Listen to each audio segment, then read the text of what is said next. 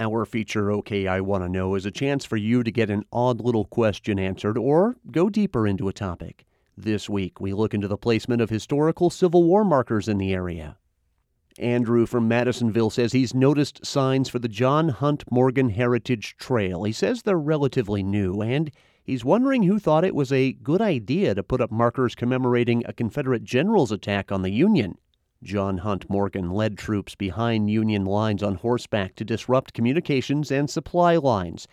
In his book, Cincinnati in the Civil War, David Mowery wrote about the biggest raid, which started near Corydon, Indiana. He entered Ohio at Harrison, Ohio on July 13th, 1863, and came around Hamilton County, essentially following the route of modern day I 275, and then exiting through Clermont County near Miamiville and from there he t- continued east toward the southeast corner of Ohio. Mowery says the goal of that raid was to draw Union forces away from a planned invasion of eastern Tennessee. He says Morgan was successful in that, but he also helped create a whole new kind of warfare. He understood the value of cavalry. He realized that leading cavalry units was something that he could take to the next level by turning them into what we call today Special Operations Command, which we pretty much fight most of our wars today with special operations, but in the Civil War, there was no such thing as special operations. The markers for the Morgan Trail went up 150 years after the raid, around 2013.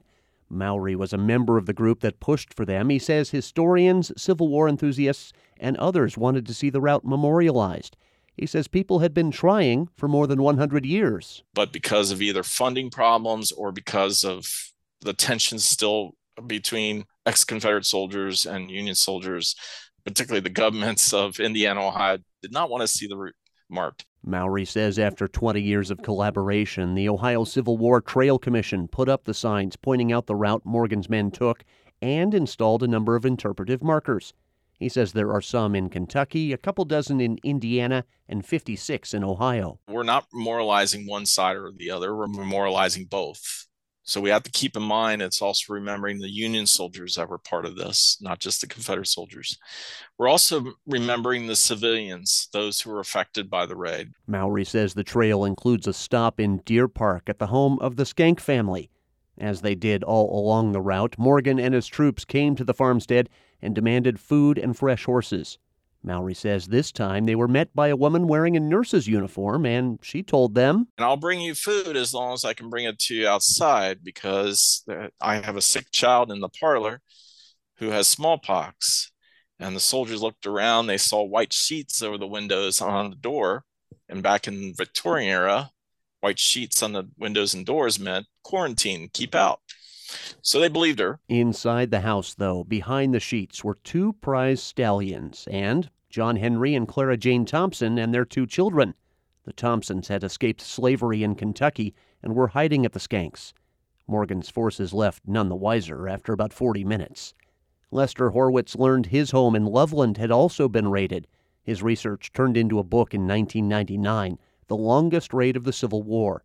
Horwitz says it's a story not many people know much about. I don't think that the Morgan Trail honors the raiders. I think it's the people along the along the trail, and that that's a big area because these people, their lives are jeopardized. In many cases, people lost their lives, lost property, and these are things that should not be forgotten.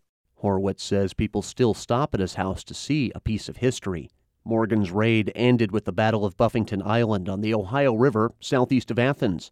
Morgan escaped the Union trap, but was later captured near West Point, Ohio, only to escape from prison and make his way back to Tennessee. He was killed there in action just over a year later. If you have a question without an easy answer, ask OK I Want to Know at WVXU.org. Bill Rinehart, 91.7 WVXU.